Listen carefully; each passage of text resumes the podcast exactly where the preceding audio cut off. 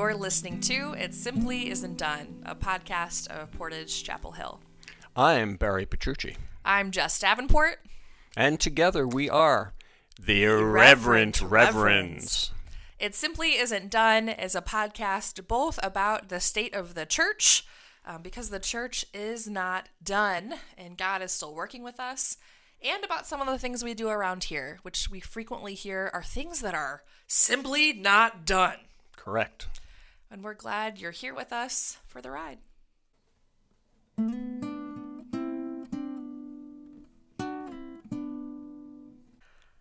Welcome to the second week of the Earn, Save, Give series. I am back from a, a brief hiatus. And grateful. grateful to be back. I had sinus surgery. I did not get a nose job as Barry announced at the 11 o'clock service. At any rate, we talked about what uh, what Wesley might have meant um, when he said "save all you can" and what it might mean for us today to look at stewardship. Our scripture was Leviticus 19, 9 through 10. It was. And if you want to if you want to skip the scripture and the message, you can check out the notes and go to that marker. And, uh, for now, let's give a listen.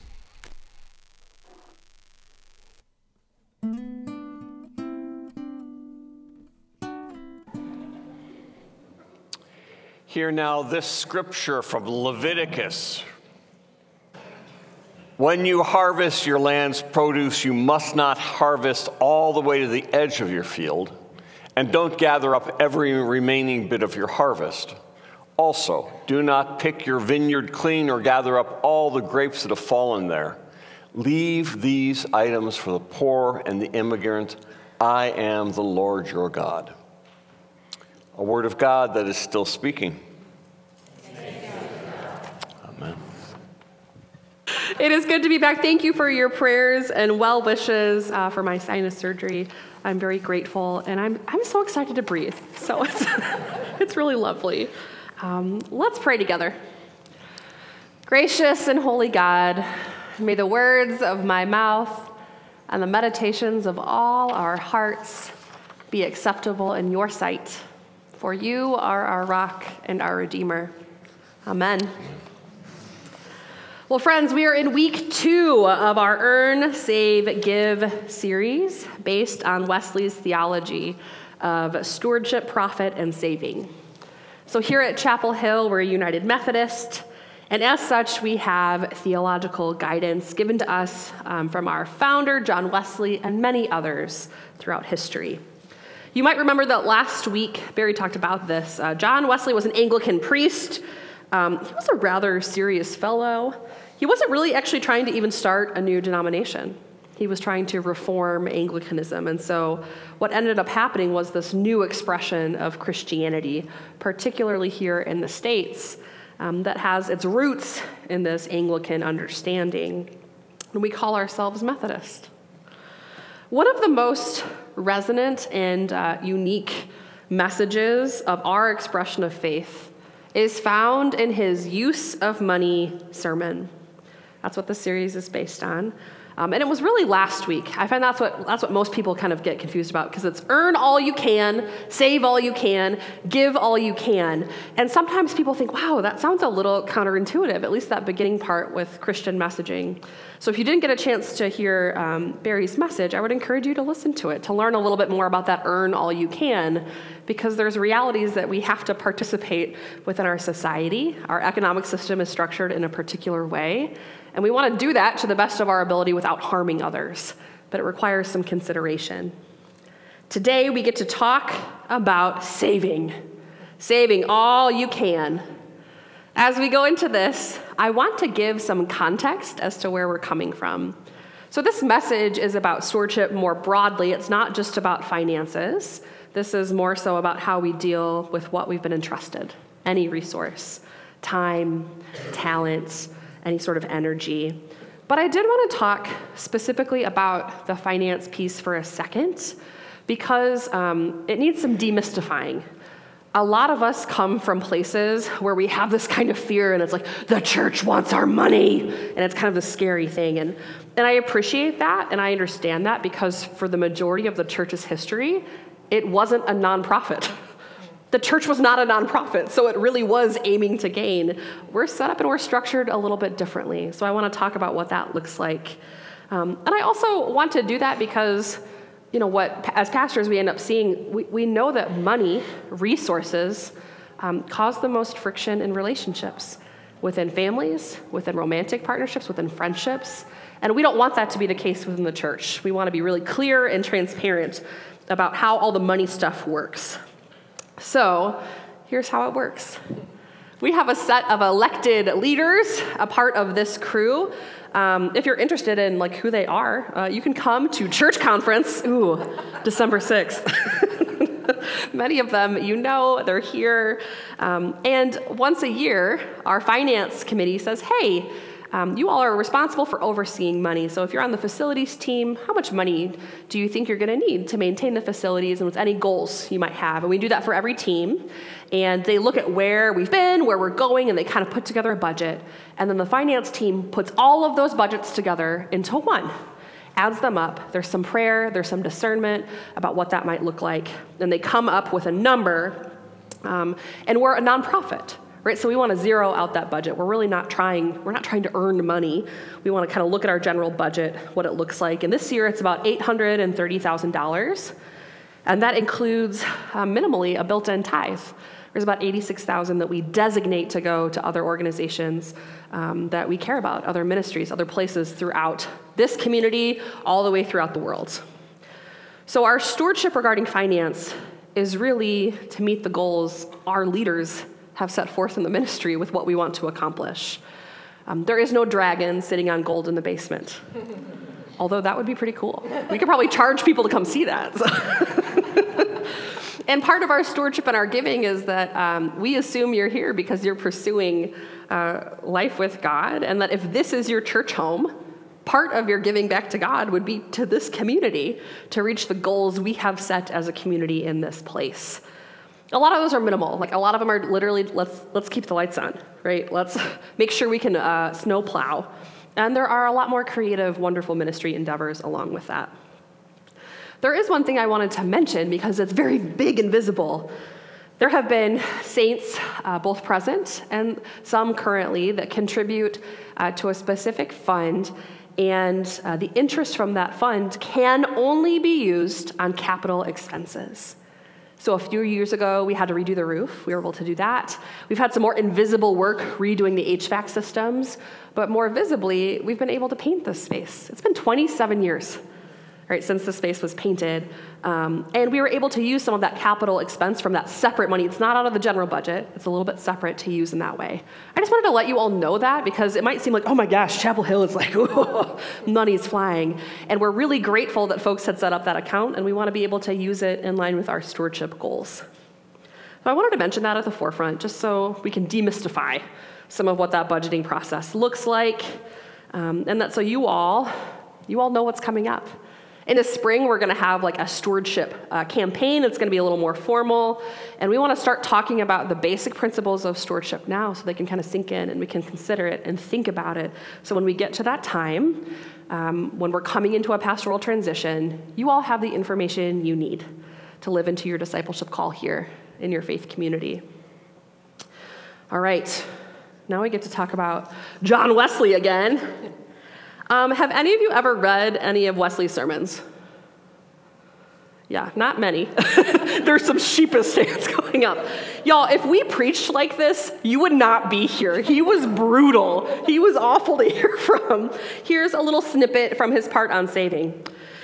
Do not waste any part of a so precious talent merely in gratifying the desire of the eye by superfluous or expensive apparel or needless ornaments Waste no part of it in curiously adorning your homes with painting, gilding, books.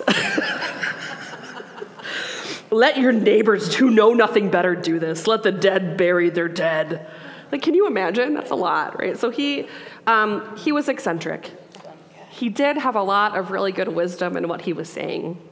Wesley's save all you can principle was really about not spending to keep up with the Joneses, not spending for pride or folly, not spending to have markers of wealth so that people will look at you or perceive you in a certain way.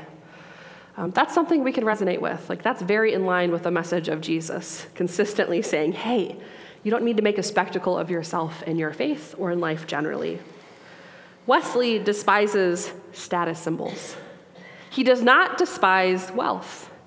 He despises using it to flaunt a pers- position, right? To be seen a certain way, or to even internally prove to yourself that you're worthy somehow because you can afford X, Y, or Z. And we see that principle tying back into our scripture for today.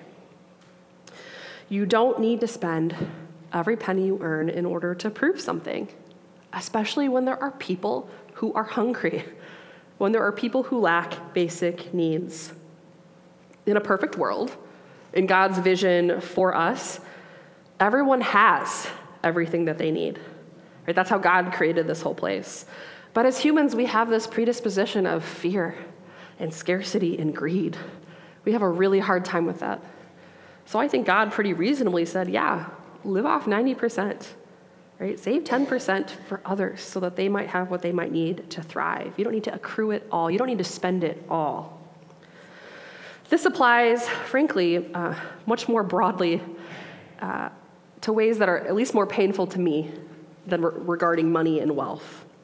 When we look at our resources, all of them together, I need to consider this message much more about my time and about my own energy and capacity than I do money. I like saying yes. I like being able to do it all. No one can do it all. And what has to suffer in that pursuit? My health, my family, my own free time, my friends. Like, I'm in a stage of life with two small kids, and both me and my spouse work full time.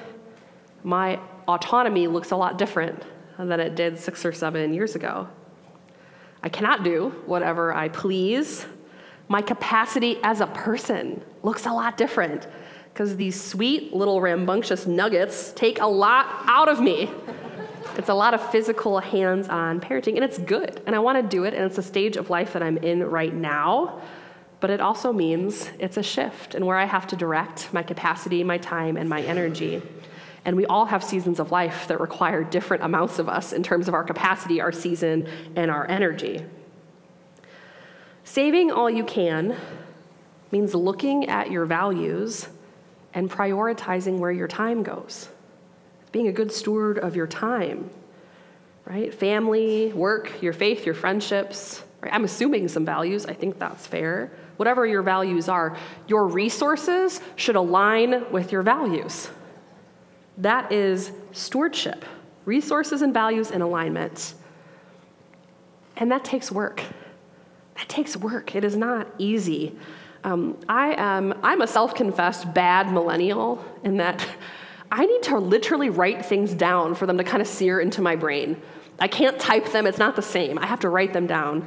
So every year, Tori and I kind of do this dorky thing, but I love it. We call it a summit.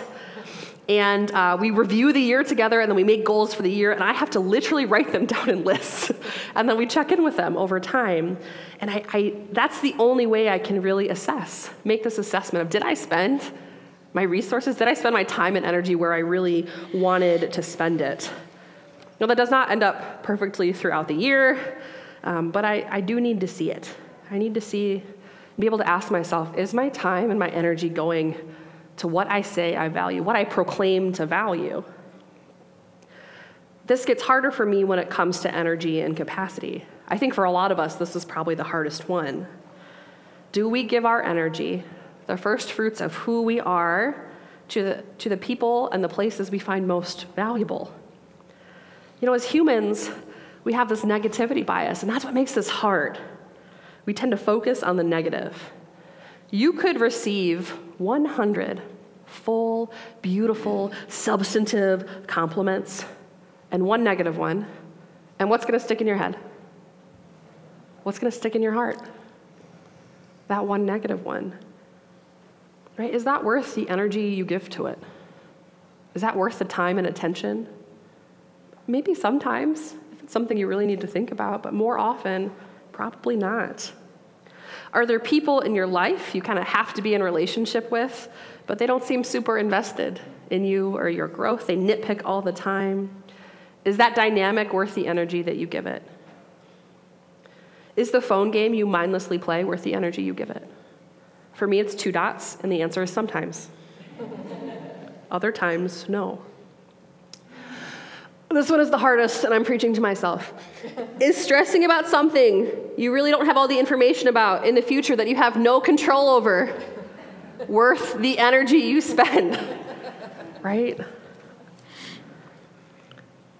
Here's another thing. I, I can say this easily here because it has not happened here. But I learned early on from other wise pastors to not accept or even read any criticism that is anonymous. If you get a letter and it's unsigned, they've said, not worth your time. Nothing good or substantive can come from someone who is unwilling to have a real conversation or be accountable for their words. I think that advice could apply to many of us here in many different arenas, perhaps in many of our online forums or our work relationships. Right? That was a teaching about saving energy for what matters, for what I value, for what can be transformative for what can be real relationship. It's not about avoiding critical feedback, right? It's about being able to engage with the critical feedback that matters from people who are rooting for you, who want you to succeed. Does what you give your energy to align with what you say you value? John Wesley wasn't suggesting that we sock all of our money away and never look at it. He was speaking to a broader principle of stewardship, of following Christ do your resources align with your values? Do you save, hold back some of yourself, your resources, for what gives you meaning, for what gives you life, for what you feel called to? Here's the rough part of it we are not God, we are finite. One of our biggest issues with stewardship is that we don't like that. We don't like the limits our bodies place on us right? Our boundaries place on us. It's hard, right? We, we don't like to feel like we can't do something we want to do. We don't like our, our finite understandings of um, how we've been trained and what jobs we can pursue and the places we live and the family that we have. But we do have specific bodies and specific jobs and specific fields, specific hardships, and specific relationships with people. And interestingly, the freedom of abundant life Jesus was talking about was about realizing those limits, realizing those limits and using our resources therein to live the kind of life God wants for us. One of justice and enoughness for all with joy, where our resources align with our values, God's values. Stewardship is about the pursuit of being a disciple and finding wholeness through God and one another. And I say this to kind of counter the, the church wants all your money. Friends, if you don't have an emergency savings account and you're tithing 10% of your income to the church, you have no wiggle room, there are no uh, gilding, there's no frivolities or other stuff that Wesley said. I want you to hear me as your pastor say, take a break from the tithe and set up an emergency fund take a break and set up an emergency fund. Now, I did not clear that with the finance team. right? But it is in line with who we are as people because the church does not want your money. The church wants you to be a disciple here in the space together. Amen. And Sorry. I'm glad you didn't say anything else, Mary. a, a, lot, a lot of people say that to me. Yeah. and I'm the wizard on. has joined us. But as we think about and consider that, not just with our money or like an emergency savings account, if you think about that with your time and your capacity, I mean, friends, you cannot be a cheerful giver if you're living paycheck to paycheck and you're super stressed about when the other shoe will drop. You cannot, right? And, and we want people to experience um, wholeness and the ability to be a cheerful giver and to think about that safety net, not just in terms of finances, but about your time and capacity. We don't always have to be at 100% at everything all the time. Sometimes we can reserve a little bit of who we are and a little bit for, for those places that pop up with the people the things we value most in our life. Part of our faith life is being good stewards. And we're able to do that when we make decisions where our values align with those resources. And I wanted to mention that because that's kind of the flip side, right? It's kind of the flip side. It's the other end of the coin of saving all you can and kind of hoarding it. But sometimes it's giving so much that you have nothing left to give, or you can't make good decisions because you're giving so much. You can't be clear headed about where you're at. Saving all you can is about finding that sweet spot of discipleship, of using your resources in a way that's aligned with who you are and who God is calling us all to be. And I hope that in this series, we can start to do some of that really important spiritual work to align our resources with our values because there is no more intense time of year in our culture competing with that. Constantly telling us that if you had X, Y, or Z, you'd be worthy, you'd be more whole, you'd be better somehow. So we have to think about this, invest some time in this. And this week, I invite you to take stock of your resources beyond your finances, um, but including them, and your time, and your skills, and your talents, and your energy, and consider if they align with what you say you value. And invite God into that honest accounting. And we can see where we might go together. Amen.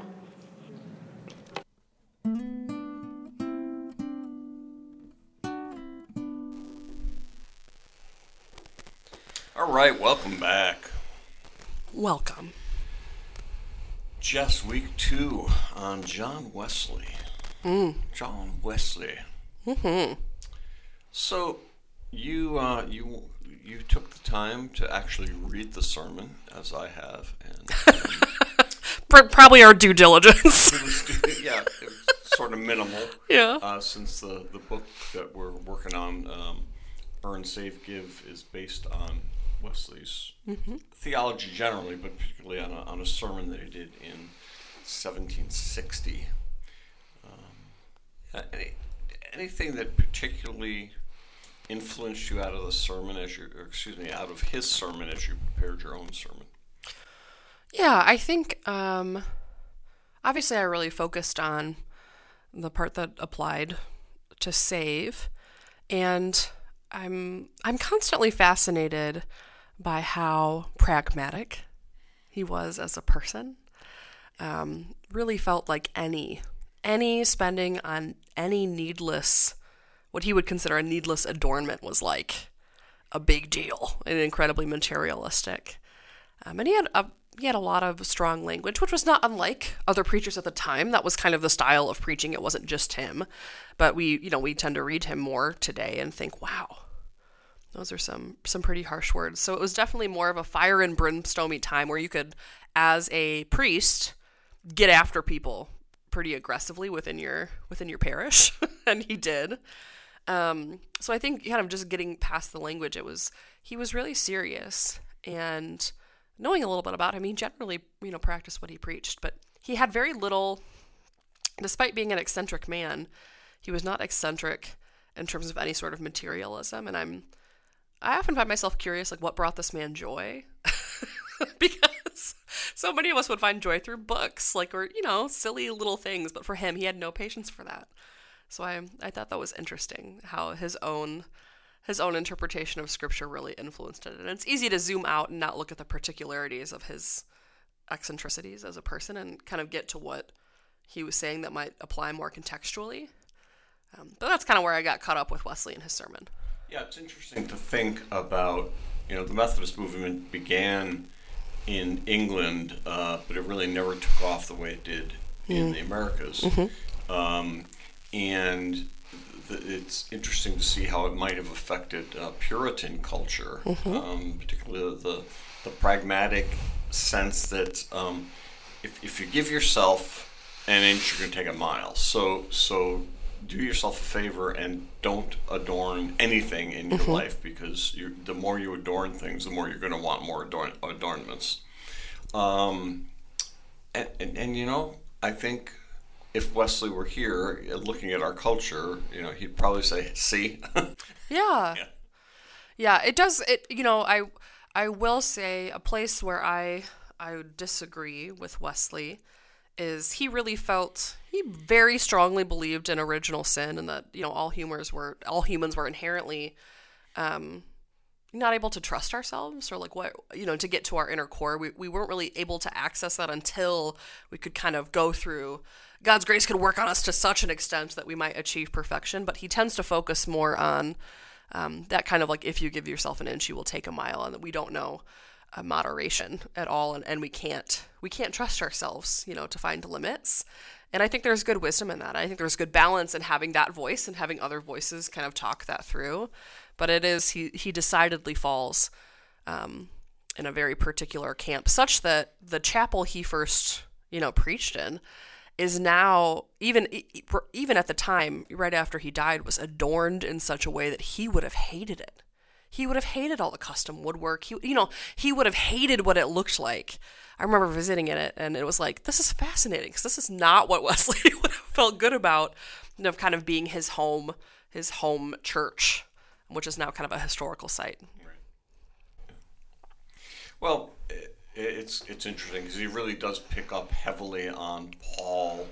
Um, in, in terms of, of living in such a way that um, you're not giving yourself the opportunity to live in sin, and, mm-hmm. and the things that are that are adornments uh, become sin when they become idol, I, I, easily idolized by us. Mm-hmm. Um, it, and the, it, the problems are obviously we start thinking about things like art that may be costly but enrich our lives in so mm-hmm. many ways. mm-hmm. It's like where do you where do you draw some of those lines? And we've got we have far more nuance today than, yeah. than Wesley ever allowed himself to have. Yeah, I mean he and and there's it's not that there's not wisdom in that. He was very much um, an abstinence preacher in terms of pretty much everything. Right, it's not just regarding sex, but like you know to. yeah, he, he had some failed relationships. He did not relate well to women, despite trying occasionally. But um, you know, even with meat, right? Like, he, you know, he was an ardent vegetarian and felt very passionate about that. And that was some, you know, he took some more obscure scripture verses and, and really felt that, that that level of abstinence was required of him and, and that meat was some form of gluttony. So he, he took it pretty much to the extreme, but he was um, earnest and very authentic. And it's, an, it's interesting to engage with his work because even at the time, I think um, one of the reasons his teachings caught off was because they were unique or he was communicating in a way that folks had not heard as directly or as specifically. Yeah, I think I told you, I'm, I'm pretty sure I never talked about it in podcasts, but uh, I did work on Wesley when I was in seminary at, uh, at Yale, and we had all of the documents from the Yale propagation uh, of the gospel in, uh, in the Yale library, and I did looking um, research about Wesley's years and what they had to say about about Wesley because that was the sending agency that sent him to Georgia colonies. Oh yeah. Oh and yeah. What they said about Wesley for the year that he was in the colonies was, um, in as much as it can be said that John Wesley spares not himself, he spares not his congregation either. Yeah. so yeah. It was rough. He was an intense man, and it's kind of interesting because for those of you listening, we we do um, we do have to critically engage with Wesley's particularly in seminary. So, like Barry and I had to take multiple classes on what that looked like, and I'm guessing yours was probably similar. But we had to take um, of the 150 sermons that are kind of in his published work. We had to take 50, and we had to outline them all. Um, with you know, if you read Wesley, it makes sense he's a Methodist because every single all of his sermons have Roman numerals, and then they're like indented. They're organized with like so they're all organized, and we would have to t- read, you know, the take one sermon, and then um, every single time there was a, a, bullet point or a letter or some sort of Roman numeral, we had to uh, make it into one sentence. We had to summarize what he was saying into a sentence, and we had to do that with uh, 50 sermons one semester and 50 another. Wow. I know, I know. No, I never had. No. this was at this was at Garrett, ironically, not at Wesley Theological Seminary. This I, I was at Garrett.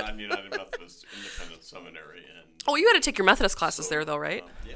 Yeah. Well, Colin Williams, who was at the time like, first of all, he's a Brit and uh, and Wesley scholar, and uh, he was he was no no slouch and uh, kind of tough.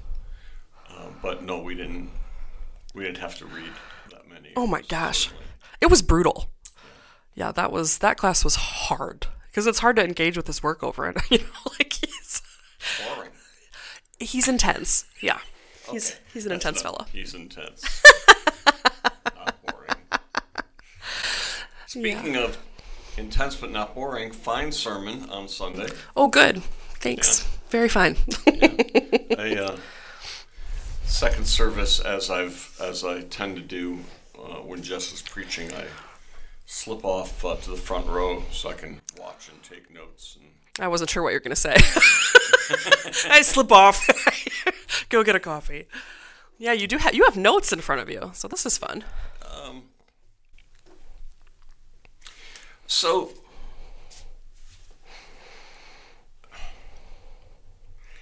T- talk, if you would, about the decisions you made about about saving.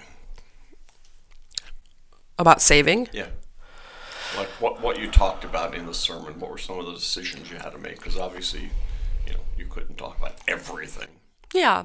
Well, I um in, in terms of basic structure, this is not about saving. I really spent the first part just explain. I've never I've never gotten a chance from the pulpit to talk about um kind of like our perspective on financial stewardship with the church. So I've because I've never done that, I felt like it might be nice just to take a beginning to say like, hey, this is how this works. Uh, because a lot of folks know that because we have a lot of leaders in the congregation, they understand. But there are also folks who are newer to Chapel Hill, which might might not know how that happens. So I did want to spend some time, um, you know, with my own language, kind of explaining that. Regarding saving, what I really took um, from Wesley's sermon was not expending your resources for for things that are folly and idolatry. So people will perceive you a particular way or think of you in a particular way rather than really stemming from your own understanding. And so, in, in a way, again, because it was my first kind of stewardship sermon, um, I preached what I will preach in many iterations again and again because stewardship is aligning your values with your resources. That's what I think it is. That's what I think God calls us to. So, thinking through what that looks like in my own personal life, I find that easier to do with money. Um, some folks might not, but I think generally a lot of us find it easier to do with money than we do with our own time or our energy. I think it's it's harder uh, because it's not external. It's something that's kind of going on inside of us, and it's it's harder to think through or consider um, assessing what what your resources are, like what your battery's at, what you have time and capacity for, and kind of thinking about what some boundaries you might want going forward, and considering what what of your time and your energy you're giving to the things you say you value. Yeah, I thought I thought that was helpful. Um, I, we we tend not to think about um, reservation, Yeah. uh, making sure that we're holding something back in reserve because uh, we may want to or need to give more over here, and so. Uh, I'm not going to use it right here, right now, because I may not be critical in this moment, but I may be in this one. Um, and it, and it's, it's it's a balance, right? Because you're Yeah. really never sure what you're going to need in reserve, but you will need something in reserve. Yeah. Uh, particularly the fuller your life is, the more the more dependence you have, and it's not just kids; it's parents, it's you know uh, folks that count on you for for Yeah. whatever it is. Neighbor, whoever. Um, and- yeah. and, yourself. And, Yes. and that, that that making space for yourself is critically important as well, and that that is stewardship, and we tend to not think about that. We tend to put this in the money category. Yeah. I, I really want, I know that you care a lot about this too, but helping people really see beyond that. Um, like, I, you know, I want to get to a point where we can have conversations about how our financial stewardship here is really an outpouring in one facet of how we understand our lives as good stewards. And for me, the most important resource anyone has is is themselves and their the gifts that they bring that God, you know, gave them. So it's it's lovely. We have folks that are um, uh, really able to give a lot financially, and like uh, we are grateful. And that's not the starting place for stewardship, and that's not really how those folks even came to those decisions to give generously. It's because they have a pretty good understanding of what stewardship looks like more broadly. Yeah.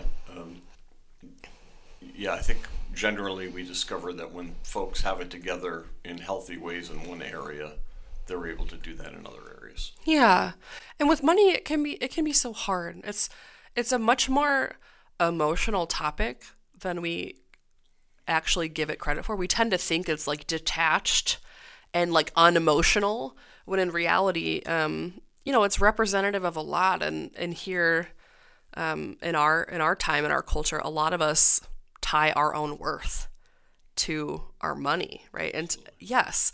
And so it's very, very hard to live in a world where you have to participate in a system that uses money and where people will, will assess and judge you based on how much money you have when we're really trying to claim that we're all equally worthy under God's eye. So what does worth really look like?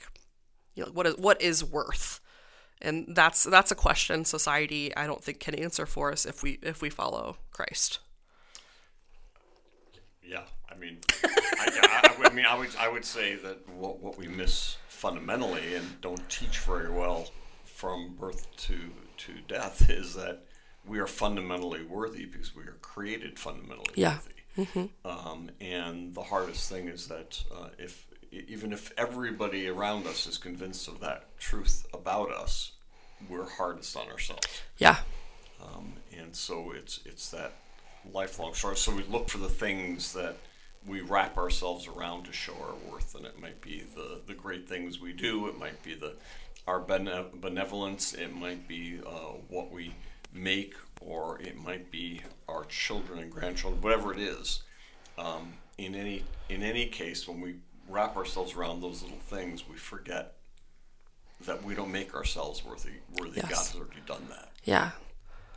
And I think like that's really what I think Wesley was kind of getting to. Like do not do not spend your time capacity and energy trying to prove you know, prove to yourself, prove to anyone that you are anything other. You know, and I'm I'm zhuzhing it up a little bit because he was a lot more direct and his was I mean his sermon is the use of money, so it's particularly about money, but I think that I think that more broadly applies and um, we don't kind of like you were mentioning with this thing of reserving yourself. We don't live in a culture or a world that celebrates that. Having you know uh, reserving some of yourself. You know we want you to spend it all. We want we want you to give it all on the field. Like go big or go home. And what we consistently find is in that kind of culture we respond really well when there's a very intense emergency for a short amount of time we do not because we don't reserve anything we do not do a good job of sustaining and building over long periods of time and like you know one very obvious example is disaster relief particularly with methodists but i think as a as a society we will swoop in after a tornado we will clean up you know we will give you soup and then 3 months later yeah three months later when you're in a FEMA trailer, we're like, okay, okay, like I, I'm, I'm over it. You know, I gave too much already because uh, we we assume and we love to have this sense of urgency, and I think, I th- I, think sometimes that urgency maybe, maybe kind of gets in our way. Yeah. Well, and, and, and Wesley had that difficulty in his relationships. Um, you know, I mean, not not to go into lots about about Wesley, but I mean, this is a, a person that could never commit uh, to a relationship, and then when someone that loved him went on to a different relationship, Wesley got all ticked and hurt and and and made sure she couldn't get communion. Yeah, refused her communion, and then he got ran out of town for being a sore loser. Yeah, it was rough. yeah, Let this be a lesson to you. Yeah. Yeah. So that's that's really the perspective um, that that I'm coming from regarding what saving what saving might look like and how do we how do we get to a better point where we can value assessing how much capacity and energy that we have and you know who do we want a lot of our energy going to? And you know those are conversations that I that I've had with friends. Those are conversations um, I've had with my spouse who who works a pretty emotionally intense job um, with a lot of folks that are hurting. So like thinking through, uh, you know, like we've had that conversation when I worked in DC with a lot of unhoused folks. How do we, how do you pr- like protect your own energy and and give what folks need of you, but not feel um, yeah, not feel like you don't have anything else to give you know, the people that you say you value, and that's hard. It's it's hard to think that through and to kind of have good boundaries and, and realizing they might change and it's kind of a day to day thing. Yeah. And that saying no is a legitimate answer. So Oh, yeah. that you're able to reserve time, energy, money, um, your talents, excuse me, um, you know, all all kinds of things that if I spend it all here, I'm going to exhaust myself and exhaust the resources, and then I won't be able to spend any of that in this other place that is emerging. Yeah, yeah, that I that I say I value. Um, you know, I thought about this yesterday. Some it's it's. I'm just gonna say it. It sucks when you preach a sermon and like you're the person who needs to hear it the most. the reality is we are always preaching to Yes. Oh, yeah. And I and I hope that comes across to you all who are listening. Like, there's there's rarely a time where it's like, oh, you know, I don't need to hear this, but other people, it's always the other way. But you know, yesterday I, I'm back and I had a surgery like a week and a half ago, and you know, I preached twice, and we had this potluck, and it was wonderful. But I was doing a lot of peopling, and then I um, I had confirmation, which had some more peopling, and then I had youth group at night. And I got home, and I'm like, you know, I think I overdid it. You know, because what it like it, it really dawned on me this really like it should be duh but i'm physically still healing and my body requires more energy to like physically heal. And i never thought about this but it like made me think oh the same thing happens when folks are emotionally healing right? The same that when you know like your body needs that same time capacity gentleness with yourself when you're emotionally healing from something let alone physically. Now, physically, we understand in society. We have a lot of grace for that. Like, I'm the only one who pushed myself. You all, as staff, were nothing but supportive and said, hey, you know, like, what can we do to, you know, like, uh, to support you in this? And it was, it was my miscalculation. No, I'm fine. I mean, that's what we do, right? Yeah. Not just you, that's what we do. yes. Because we think um, we're supposed to bounce back. Yeah. Uh, we're supposed to be just okay, you know. And, and, and I was aware of that um, when we went to Prince of Peace for a community Thanksgiving meal, and one of our colleagues, who's who's over the top empath, came up and said to me, "You're you're not okay." Yeah. And I'm like, oh no, I'm, I'm fine. No, I'm not fine. Uh, everything's not all put back together from, from eight weeks of, of, uh, of non-renewal leave. Yeah. and, and, you know, and, and same for you. I mean, the expectation that we're going to bounce back, that's nobody's expectation but ours. Yeah. And it's, you know, like I literally preached about that and I was like, wow, like what, you know, like what what might I need to do differently in future to really be able to tune in with myself and to let go of the same thing Wesley was talking about, like pride or ego or thinking it'll be easier if I just do it myself. It's hard. Um, you know, and I, I have this misconception that I would be letting people down, or, you know, and I think a lot of us go through that, and, and we work hard here to build relationships with staff such that that's not really how we understand ourselves and, and we understand a lot of what we do is kind of like hey we're a team putting this together with unique roles. That i mean that's the beauty of having a co-pastor too of realizing like oh okay um, having you know having you back even even a little worse for wear has been like oh i it's not all on my shoulders right? Like i i have a partner in this and we can um, we can figure things out together. It helps me you know breathe easier in that sense. Um, oh yeah i can literally breathe easier. Yeah um, but I think to the point I was saying before is how it, physically we do have uh, we have an understanding. Like people were kind of surprised to see me back and like weren't really sure. We have a really we we pretty generally understand when someone has a physical issue that they need time. We do not when they have an emotional issue. We expect people to grieve very quickly. We expect them to only grieve the things that are okay to grieve. Um, the the loss of someone in their life. That's you know, but if a job is like okay, you know, you know, like we don't we don't build in that time or that energy to think through what it might take to heal from something, or having to say no from healing from something that is not a physical injury, but that is otherwise some sort of loss or grief. And it, it made me really think about that moving forward and how my what I will do when I'm experiencing loss or grief is try to add on more things to distract myself from it. And what I really need like, you know, there's there's no way out but through it. And I've really had to kind of learn okay, I need to kind of face this head on and give myself a little extra space, some of that reserve energy to do the healing because my body needs more energy to heal, whether it is physical or emotional. Yep. You're like, yeah, I could have told you that, you punk.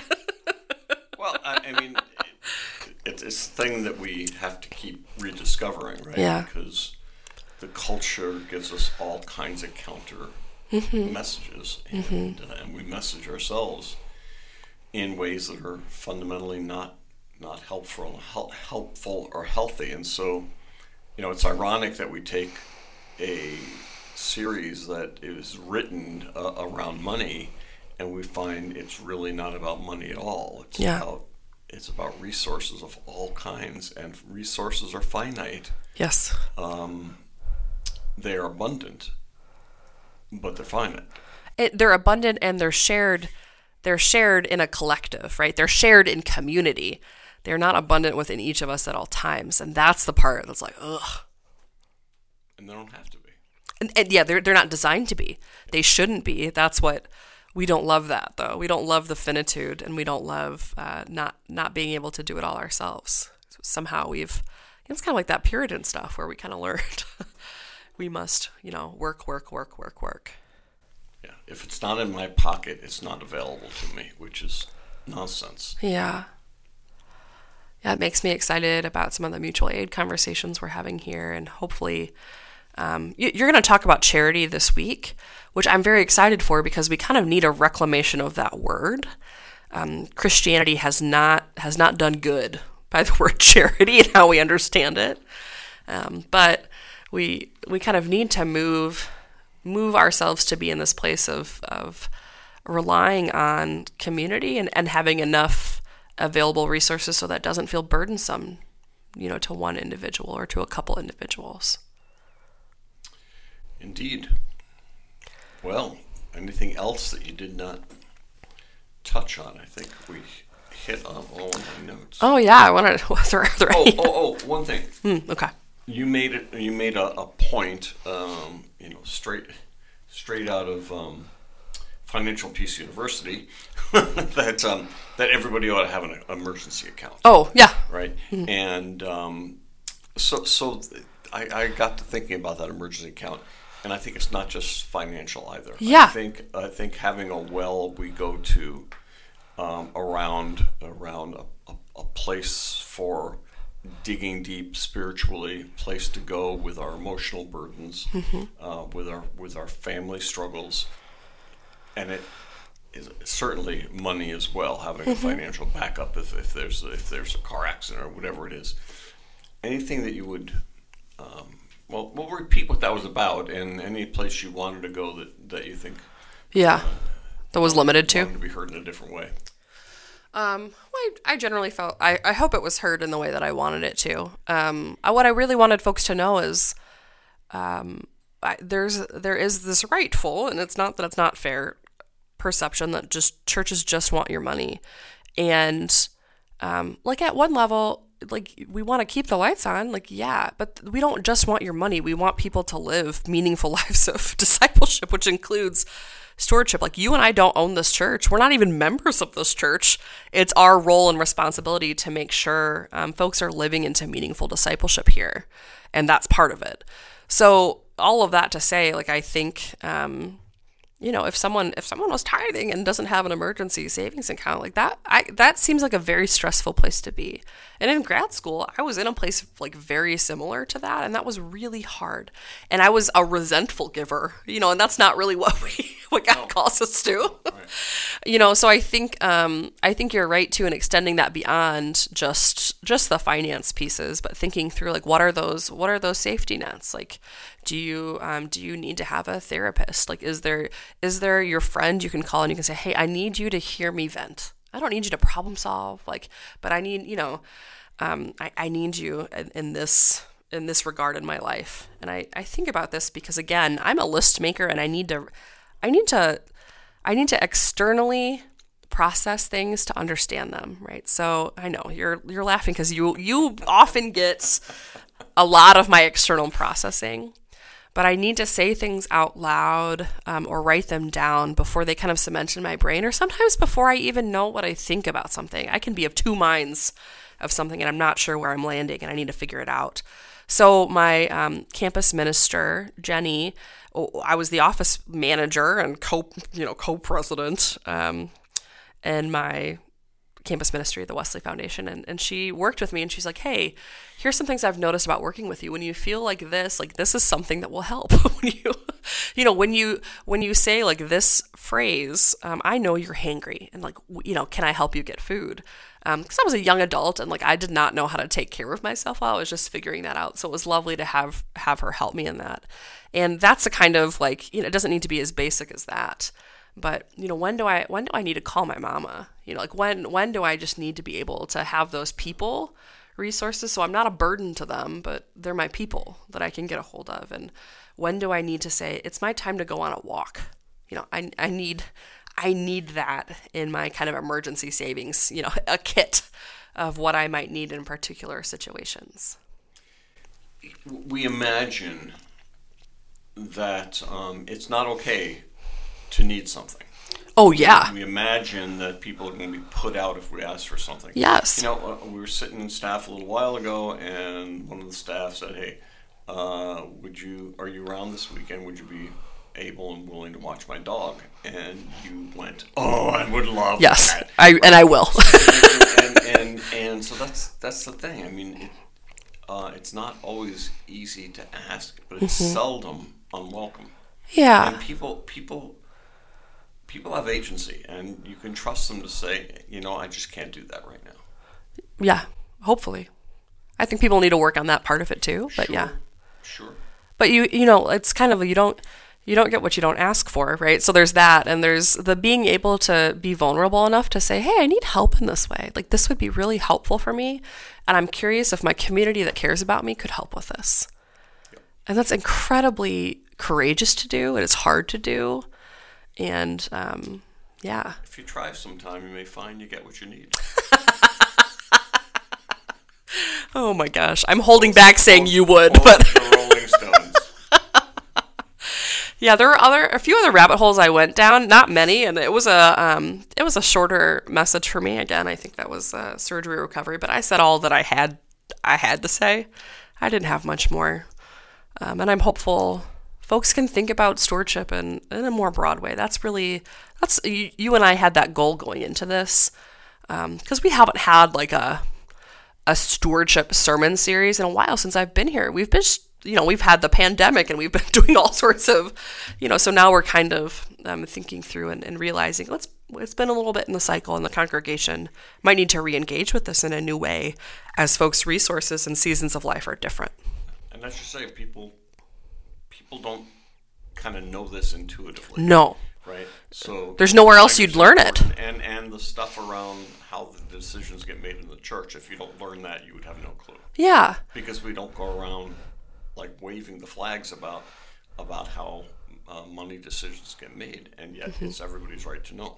Yeah, and like if you don't take uh, the like our our um, kind of intro to Chapel Hill class, and if you don't, not only if you don't take it, but if you don't remember every single detail that's shared, you know. So I think figuring out some of those bits of communication and having them having them being kind of regular parts of our our gig that was another one of our goals too. Being able to explain transparently, like, hey, this is what's going on. This is not a secret. We don't talk about it constantly because it's frankly like Wesley's sermons can be a little boring. and if any of you out there got all, all excited when you heard Intro to Chapel Hill, hang on, the classes are coming to you. They are. They are. And they're they're a hoot. They're a good time. Well, That's- we will be wrapping up the series on Sunday with uh, with Wesley's theology of, of charity, which is um, in, in, in uh, what did I say? I thought you shook your head. Oh, I was adjusting my hair. I'm sorry. it was in my I face. thought you were disagreeing with me. will no. be doing I thought I was not doing theology of charity. No, you sure are. I'm sorry that was not a charitable response to your Yeah, so give all you can is the kind of last bullet point of Wesley's sermon, and, and Barry will be talking to us about what charity really is and what it looks like, which is sorely needed. So we'll see you there. All right.